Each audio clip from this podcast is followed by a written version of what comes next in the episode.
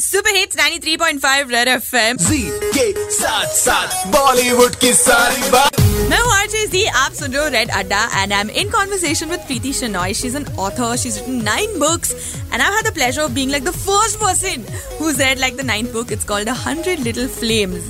Now this book is about, you know, this grandfather and a grandson and their relationship, but it's been an age-old debate, right? Book or the movie? What do you think of adaptations? I feel, in Hollywood, I feel they do it better because when I read the book and when I see the movie, then always there's a comparison. So, of course, the most obvious example is Game of Thrones. It's like, wow, I'm a huge fan of Game of Thrones. But I feel when it comes to Indian books, I feel they change a lot of things to suit the Indian taste. And I feel somehow that takes away from the book. Bollywood hai to drama karna zaruri hai. So, even if it's not in the book, we will still add all the masala. Yes, absolutely. But 1 or 2 songs and all of that. Yeah, there must be one other subplot also that has suddenly developed. Yes.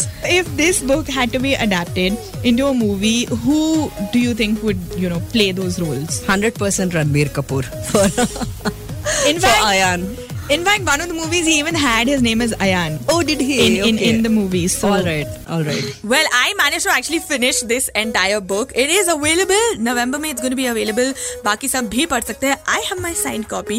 You should definitely check it out. 100 Little Flames by Preeti Shenoy on Super Hits 93.5 Red FM.